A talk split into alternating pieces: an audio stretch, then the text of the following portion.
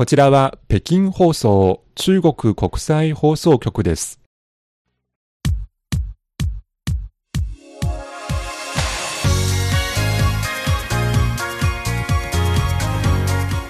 皆さんこんばんはハイウェイ北京中国情報ラジオ火曜日ご案内の大正円ですこんばんは、西宝です。もう6月も15日となりました先週北京外国語大学という私の母校にちょっと学生の皆さんと交流会のために行ってまいりました、はい。そしたらもう大学の中に入るとき、うん、ものすごく厳しくチェックされるということえ？びっくりしましたそうですか。はい、あの健康コードというもああ、のなるほど。事前に登録してそして大学からその緑のコードをもらって、うん。入るときを見せて出るときもう一回見せる。やっぱりそうやって北京の大学のキャンパスがコロナ対策できちんと管理されている、だから今の北京があるということを実感したわけですね。そうですね。まあこんな中から北京からお送りする今週の火曜ハイウェイメニューをご紹介しましょう。まず旬な話題では。はい、引き続き原因不明の北上を続けている雲南の野生のの象の群れにフォーカスします。後半はくぶち砂漠を行く。今回は3回目です。所長さんが案内する砂漠の中腹部にある太陽光発電所で見て歩いてリポートさせてもらいました。ぜひお聞きください。というメニューで今日も最後までお聞きいただければと思います。火曜ハイウェイです。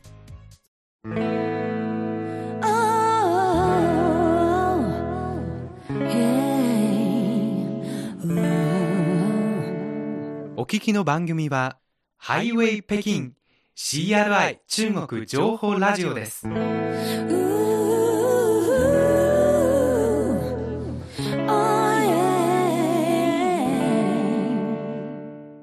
イウェイ北京火曜日のご案内は私大正円と西宝です。今日旬な話題、もう中国中あるいは世界中で話題になっている野生のアジアゾウの話の続きです。皆さん元気かな？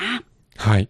生息地のシーサンパンナから北へ500キロ余り移動している野生のアジアゾウの群れですが、はい。今月5日から、えー現在までに雲南省の中心都市昆明市の近くの玉慶市の農村部で活動しています。うん。えー今月10日、その象の群れが泥浴びを楽しんでいる様子が確認されました。うん。その現地では連日の雨で土地がぬかるんだ状態となって、えー象の群れは泥浴びを楽しんで長距離移動の疲れを癒している様子が見られました。うん実は、皆さん疲れているのですね。はい首の疲れもあるんですね。はい。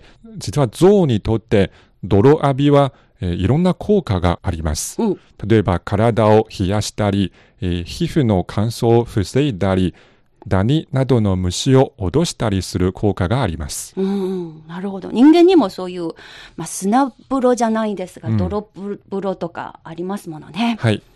そしてこの象の群れは、えー実は、えー玉慶市に1週間以上滞在しているんです。うん、なぜでしょはい。その理由について専門家は、え3つ原因があると見ています。う。はい。まず1つは人的誘導の結果だと言っています。ええ。つまり、現地の人々は人への被害を避けるため、その象の群れを、えー中心都市の昆明から南西の方向へずっと誘導しているわけです。うんつまり、人口の密集する地域から人口の少ない地域へと誘導しています。なるほど。それから二つ目の理由は天気。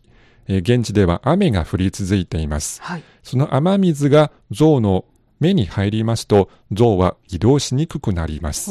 しかも、雨が降ると現地の土地は泥だらけになって滑りやすくなります。それで象は歩きにくくなります。はい。それで象の皆さんの移動のスピードが落ちてきました。なるほど。そして3番目の理由、象は自分の仲間を待っています。実はじ15頭の象がいますが、その中の1頭が群れを離れて活動しています。はい。迷子ですか？理由はわかりませんが、ただその群れはその象を待っていると見られています。なるほど。えーその象を待ちながら、えーこの残りの14頭の象はえー地元の豊富な食べ物を楽しんだり遊んだりしています。うん。えーその群れには子供の象がいますので、その子供の象と遊びながら、えーその子供の象に成長に必要な技を身につけさせています。まあ、子供、小僧さんにとっては修学旅行じゃないですが、そんな感じのものなのでしょうか。うんでもやっぱり謎だらけの、あの、この北上の旅ですけれども、はい。まだまだ目が離せませんね。はい。また、えー来週以降も折を見つけて最新の動きをお伝えしてまいります。はい旬の話題でした。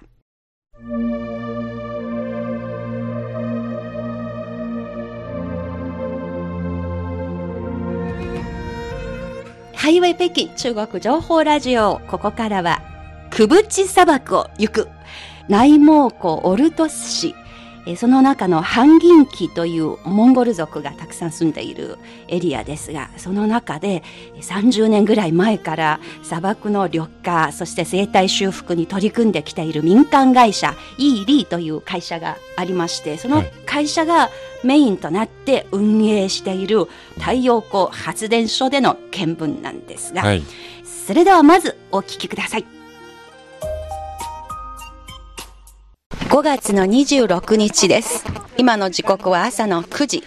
ホテルから車で約25分走ったところに大量に太陽光パネルが設置されているエリアに入ってきました。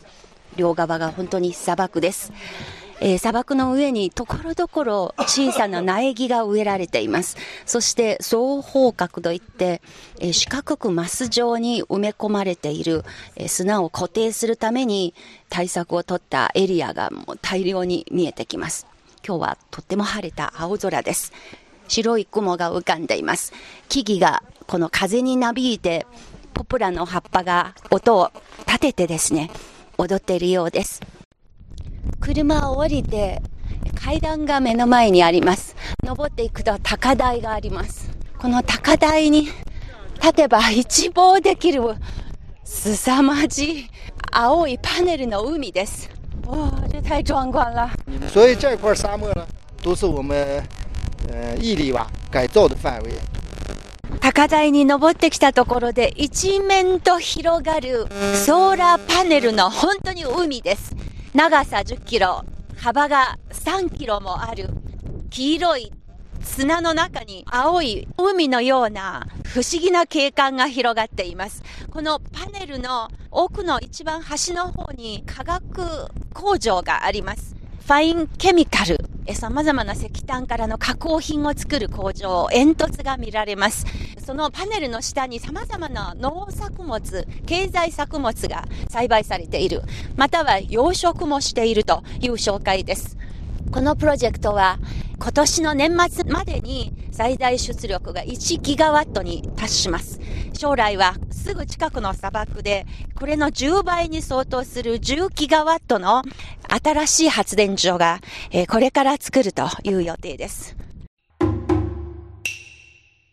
ということで、今日は太陽光発電所の所長さんのご案内で、砂漠の中の太陽光発電所での見聞です。先ほど到着した高台のあるところ、これはまあ道路を挟んで、ちょうど発電所をですね、一望できる場所にあります。はいで、そこから大体の説明を受けて降りて、今度は発電所の中へと入っていきます。ちょうど私が階段を降りた時にですね、植え込みにホースで水をやる作業員に会いました。ちょっとおしゃべりしました。えーその方、ヤンさんと言いまして、53歳、近くの村の方ですね。アルバイトの方です。と言ってももう十数年ぐらいここでずっとアルバイトしている方で、もう何気ない、たわいのない会話をして、あなた今一番の願いは何ですか？と聞きますと、砂を止めること。本当に自然に発した言葉にすっごくびっくりしました。はいで、砂がもし、あの、来ると、もう目を開けることすらできないので、そういう暮らしはもう嫌です。ですので、もう一番の願いはどうかもう私たちの努力でここで砂を食い止めたいと。本当に驚きました。そのようなやっぱり強い意志があってこそ、このような大々的な取り組みが行われたと思いました。それではここからは、発電所の屈玉文所長、そしてその部下のリヒさんの案内で、発電所の中を見学させてもらいました。お聞きください。今、太陽光パネルが設置されている、この、まあ、畑といえばいいのかしら、発電所の真下の方に入ってきました。えー、砂漠ですが、この上にですね、10センチぐらいの土を、えー入れてですね、そこの上に土を乗せることによって、そこで栽培をする肝臓という経済食物、漢方薬の薬剤にもなる植物だとか、今年からかぼちゃやらとか様々な野菜なども作るようになって、またはアヒル、ニワトリ、ガチョウ、その養殖も始めていると聞いています。今この、ここの田んぼには、じゃがいもの種がまかれています。ただ季節的にはもう2週間ぐらいすれば苗が出てくる。今はまだ何も生えていない状態で。テントともまた違いまして、パネルの下にですね、ところどころに太陽が入っていて、ちょっと不思議な、あの、室内でもあり、室外でもあるような、そういう不思議な空間です。有养鹅、养鸭、养羊。ああ、今歩きながらみパネルのエリアにですね、フェンスが、四角い、本当に細かいフェンスが1メートルぐらいの高さでずっと張られています。なぜと聞きますと、鶏とか、アヒルとか、ヤギとか羊、それから鶏、ガチョウ、アヒルなどを養殖するためにこのフェンスを設置したと聞きました。治沙这一块儿吧，嗯，这个绿化面积大，所以在呃风沙天气的它沙子起不来。昨日は実は夜風がビュービュー吹いていました。それなのに砂嵐になっていない。なぜですかと発電所の靴所長に話を聞きました。それはやっぱり我々砂漠緑化の成果ですと誇り高く言っていました。で、空が常に青いですかあの、晴れてる日だと常にこんな状態ですよと言ってますね。下面不是都有植被了，所以所以就没有风沙了。あ这是甘草，一种一种あ药材。えー今歩きながら、この発電所の中は坂になっていて、緩やかな坂です。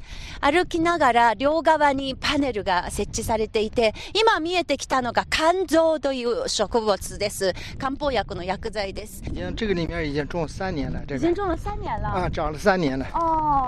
すでに多年草の草で今年で3年目です。この肝臓畑に、時々ですね、パイプが見られます。ポンプ。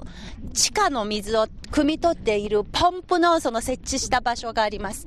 その、そこから引っ張ってきた水がですね、割と太いパイプの中に水がまず持っていかれて、それからスプリンクラーのような、えー設備で、すべての畑に水をまくようにしています。因为这个沙漠这个水吧很珍贵啊所以我们所有的种植这些都是用的节水工程。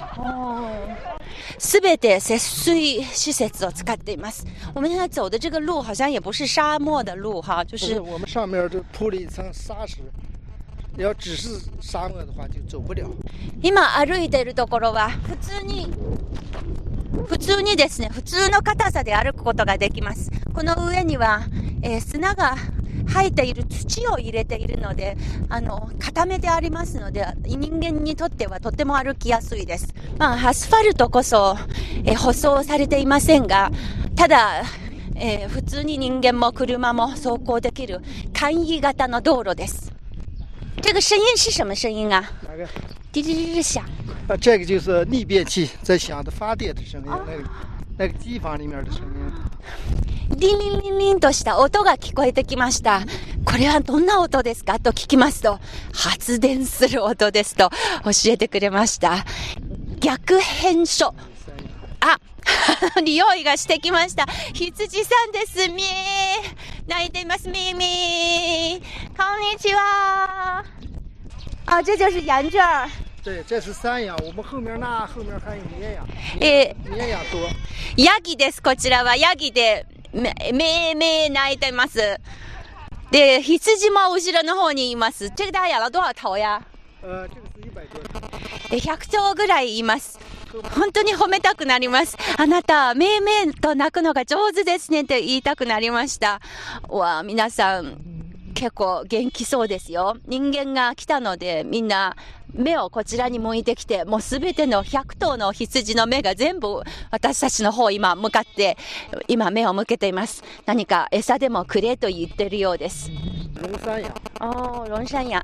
これが著名なオルドスのカシミヤが取れる種類のヤギですね。カシミヤヤギという名前だそうです一个，放一个是刚工作的。感觉跟画儿一样。是啊，到了夏天，我们这个地方很美，踩坏了。この発電所の中に入ると真ん中に幅が軽く4車線ぐらいの幅がある土の舗装されていない道路があります。その道路に沿って今、えーこの真ん中あたりに片方が電流の音がしてきました。この電流の音がしてきている変電所のような場所があります。ちょっと電流の音を聞いてみます。逆変所というらしいです。してきました。もうちょっとこの真下の方で音を聞いてみます。太陽光発電の音です。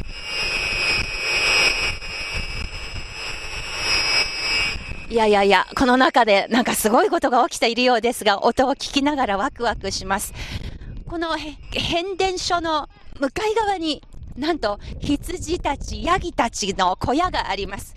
この小屋の中に今囲まれていて、外に出られないようになっていますが、先ほど、靴発電所所長のお話では、えー今の季節以外に、彼らは放牧状態で育っているらしいです。えー今はジャガイモが、種がまかれて、まだ、えー芽が出ていない季節ですので、もしうっかり食べられると成長に、えー被害が及びますので、ということで。ですから、この羊たち、普段は放牧だそうです。人間が、あの、通勤時間の時にはあんまり外を出歩いたりはしないようですが、退勤時間となると、もうここが羊ヤギさんたちの王国に歩行者天国になるようです。えーそして、この発電所の中に様々な牧草を含めて植物などが植えられていますので、えー、じゃがいもの葉っぱが食べられると成長に影響が及びますので困りますけれども、肝臓だと、えーこれは根っこの部分が漢方薬剤になりますから、あまり影響はしない葉っぱが食べられても大丈夫。それから牧草の種類も豊富ですので、全然食べても大丈夫です。さらにもう一つ、羊ヤギたちに期待されているお勤めもあるらしいです。というのが、今私たちが立っている場所は、太陽光パネルの高さは、そうですね、ね地面から4メートルぐらいの高さの棚に設置されている、まあ言ってみれば屋上型に設置されている四角い2平方メートルあると言われている、あのパネルです。それとは別に地面を這うように設置されている低い、えー高さのものもあります。それだと草があんまりたくさん生えすぎて、パネルの部分を覆われてしまうと、発電の効果に影響が出ますので、むしろ羊さんやヤギさんたちに食べてもらった方が、安定した発電量を保つことができます。ですからむしろどんどん食べてちょうだいというような期待もかかっているようです。本当に話を聞きますと、なんと合理的にできているのか感心しました。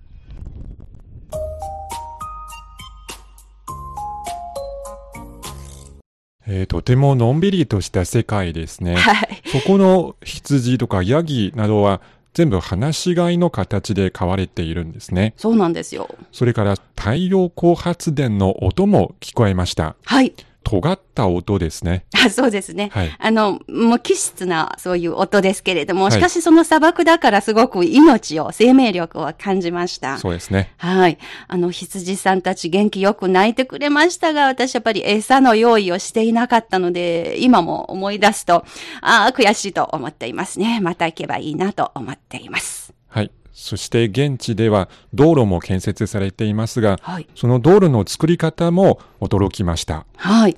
まあ、道路って普通にあるものだと私たち日常的にそう思うんですけど、はい。やっぱりその砂、流動砂丘が多いところでは、歩けないんですよ、普通に。だから今の発電所の中が普通に歩けるし、車も走れる。しかし、それが普通じゃないということがお話を聞いてやっとわかりました。まあ、植物が育つ。それもやっぱり大変な努力をしてようやく育つものなんですね。うんまあこの広さ3平方キロメートルある発電所の中に実はいろんなタイプの太陽光パネルが設置されていました。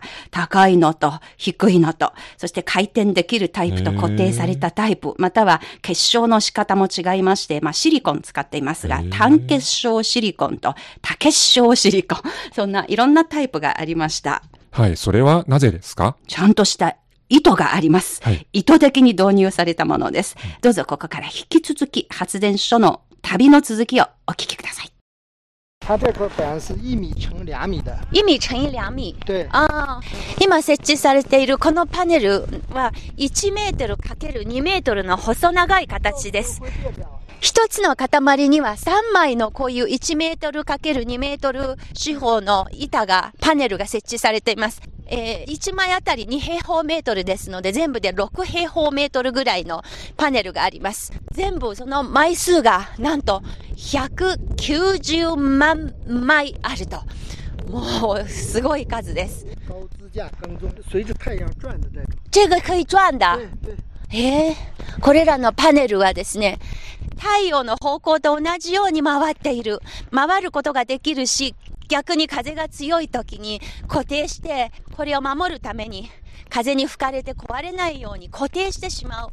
そういうこともできます。这三块板子就是九百九百瓦，每天工作六个小时，五点四度电。对，3枚1セットのこの板がですね、1日5.4キロワットアワーの発電量になります。えーこれは6時間作動する場合のことですね。平均すれば1日6時間の発電。パネル1枚が300ワットの出力ですので、で3枚ですから900ワットの出力。1日6時間の作動時間だと5.4キロワットアワーの発電量が、に、発電量になります。发电量要高百分之十二到十五。この太陽光パネルのこの設定にもいろいろあります。太陽と同じように回ることができるタイプと、向きが固定されてずっと地上にされているもの、いろんなタイプがありますが、太陽と同じ向きで移動できる移動式のパネルだと、発電量が15%ぐらい高いと、そういう効果があります。ああ、シリコンのタイプが違います。単一シリコンという、というタイプで、これは発電量がもっと高いと。この発電のタイプにもいろいろありまして、今入ってきたのが私が、あの、一番低いところがちょうど私の背丈ほど、今私のてっぺんが、てっぺんがこの屋根の方についているぐらいの高さ。高い方が私の倍以上の身長にありますが、これが単一シリコンという素材です。単一シリコンは上の方から太陽の光を受けて、そして裏の方にもですね、それが透き通って地面に入ると、反射した光でもう一回発電できる。えーそういう仕組みで2回発電できる。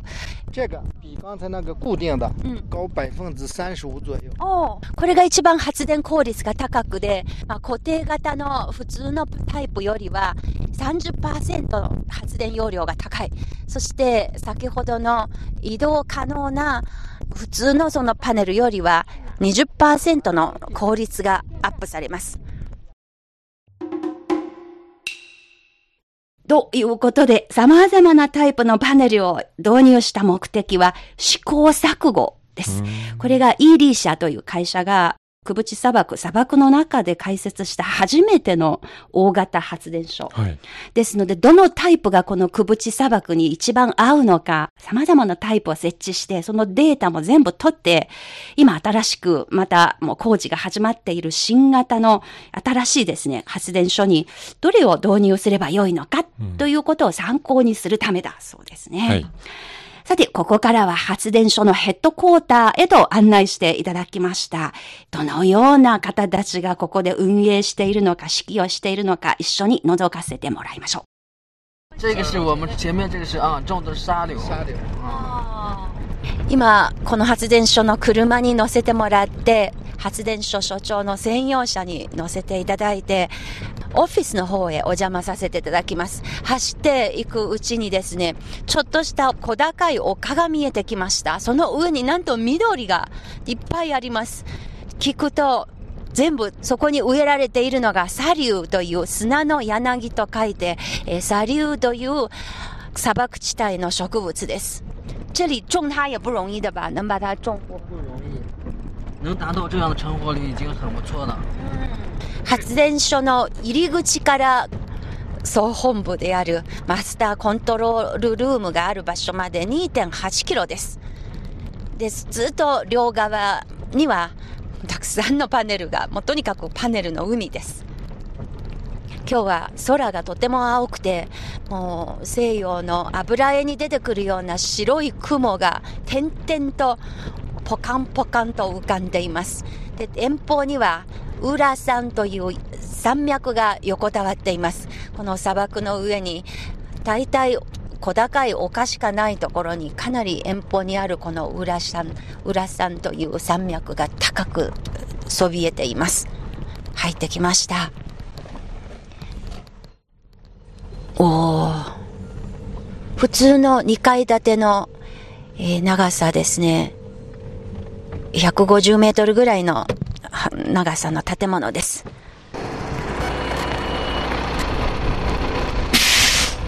谢谢。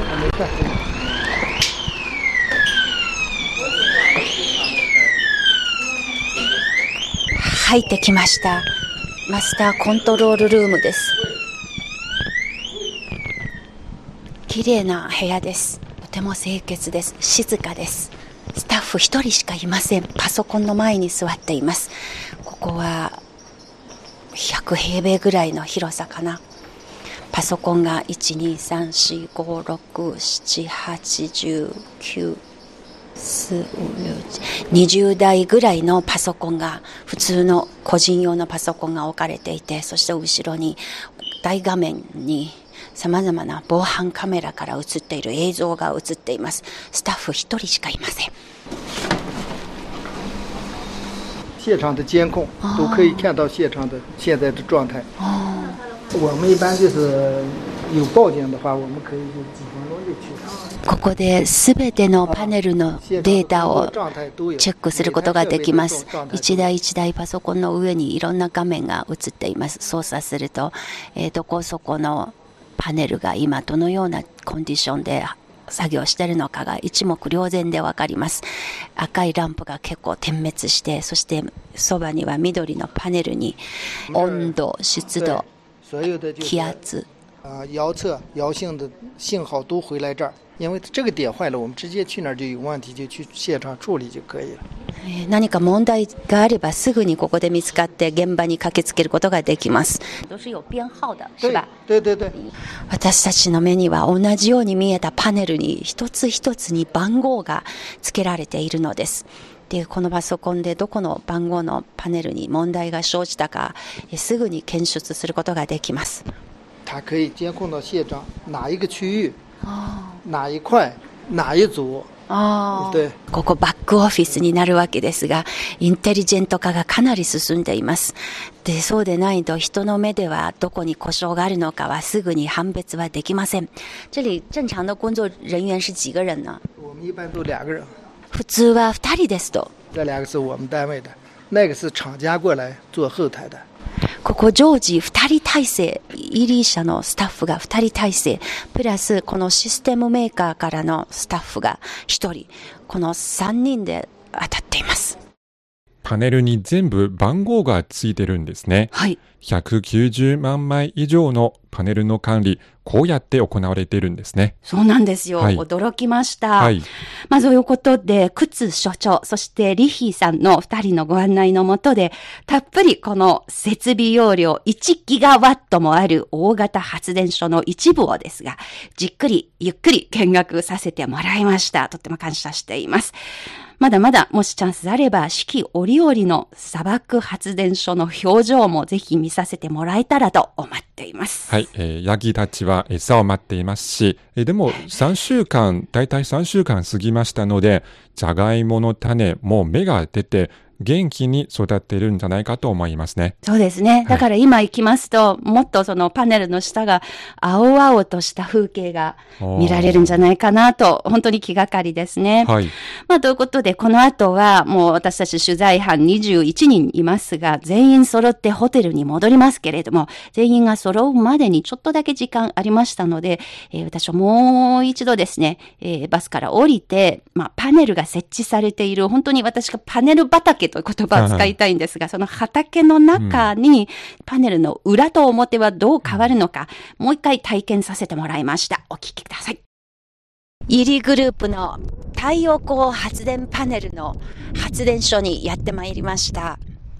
よくこの太陽光パネルが風を遮る役割があると言われています。ちょっと実験してみたいと思います。今普通に外にいます。えーお昼の11時半です。もう本当に空が透き通っていて、高原の透き通った綺麗な空気の空です。風が吹いています。旗が風になびいています。えー今私の後ろに、すぐ後ろにですね、幅4メートル、4メートル、長さ20メートル以上の大きな太陽光パネルが設置されています。これが地面に直接設置されている固定型です。ちょっと中に入ってみます。えーここに、縁にですね、こうやって板になってます。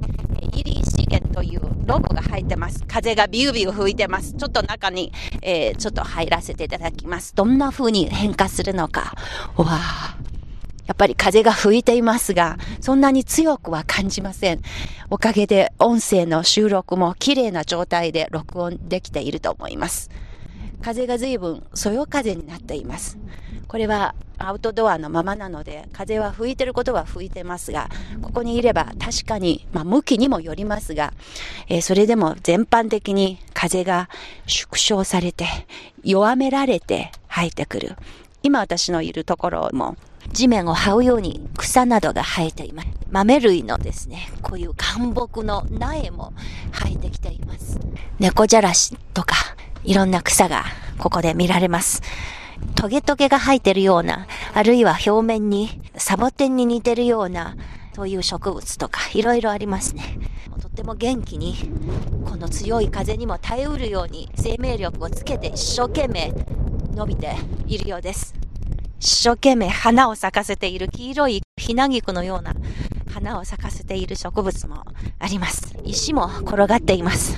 石です。あ、砂漠の中に本当に大きな、えー手のひらサイズの大きな石がありますね。音を立ててみます。いやー、小さい時におばあちゃんが漬物をつける時に使いそうな、そんな形の石が結構たくさん転がっています。この砂漠の中にはいろんな生命力のある音、声が聞こえてきます。とても静かですので、たまに車が走っていきますと、車のエンジンの音が遠くから聞こえてきます。それから驚いたことに、鳥、ずいぶんいろんな鳥がさえずっている鳥のさえずり声が聞こえてきました。結構何種類もの鳴き方ですので、きっと一つの種類だけじゃなく、いろんな鳥がいると思います。あ、鳥の所在が分かりました。この太陽光パネルの下にですね、影があったり、草原になっていたりする場所があります。その上をスズメやら、あるいはスズメと形の、えー身長のよく似ている鳥も随分いますね。スズメがいたり、ツバメがいたり、いろんな鳥がいます。このパネルの下の部分で彼ら、パネルの上で、あるいはその梁の上で足を止めることができるし、えそしてパネルの下にある牧草などを食べることもできます。餌もある。休む場所も確保できる。だから鳥もたくさんいる。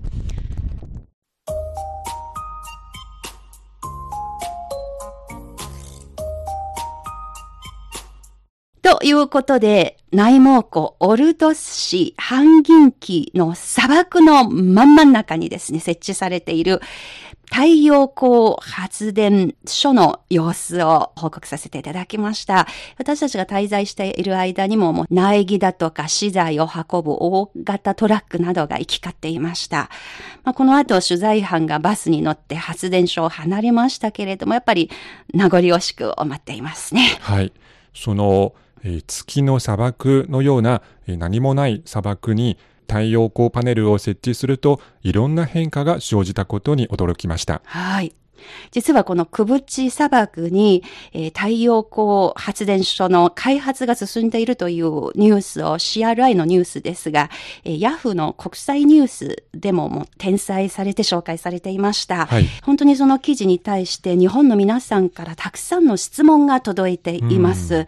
本当にまずたくさんの方たちにこの動きに注目していただけたことにとても感謝しています。はい。チャンスがあれば皆さんの質問を全部チャンスがあればお答えできればと思ってますが、今日はその中の一問だけにお答えさせていただきます。それはつまり、これらのパネルってどうやって洗浄するのかそうですね。ということですが、はい。これにはまたうまいシステムがありましてお、現地の貧困世代といって、もう今は全部貧困脱却実現したと言われていますが、うん。つまり現地のあまり経済的な所得の少ない家庭の人たちを対象に、4ヶ月に一遍清掃作業が実施されています。はい。その清掃された分に対して、イリという会社からお金を払っています。で、使っている水は地下からポンプで汲み上げられた水。ということで、しっかり、まあ、清掃も運営の一環として、発電所を運営しているというわけですね。はい。また、チャンスがあれば改めて皆さんからの質問、そしてそれに対する私の知っている限りのことを、えー紹介させていただければと思ってます。今回のこのリポートをお聞きになっている北京放送のリスナーの皆さんからももしご質問があれば、ぜひ、あの、たくさんお便りなどでお寄せください。お待ちしております。今週のくぶち砂漠を行くでした。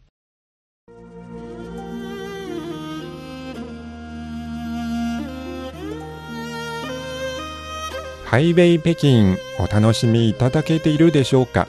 今日この時間、ここまでのご案内は私、大正円と、裁縫でした。それでは皆さん。また来週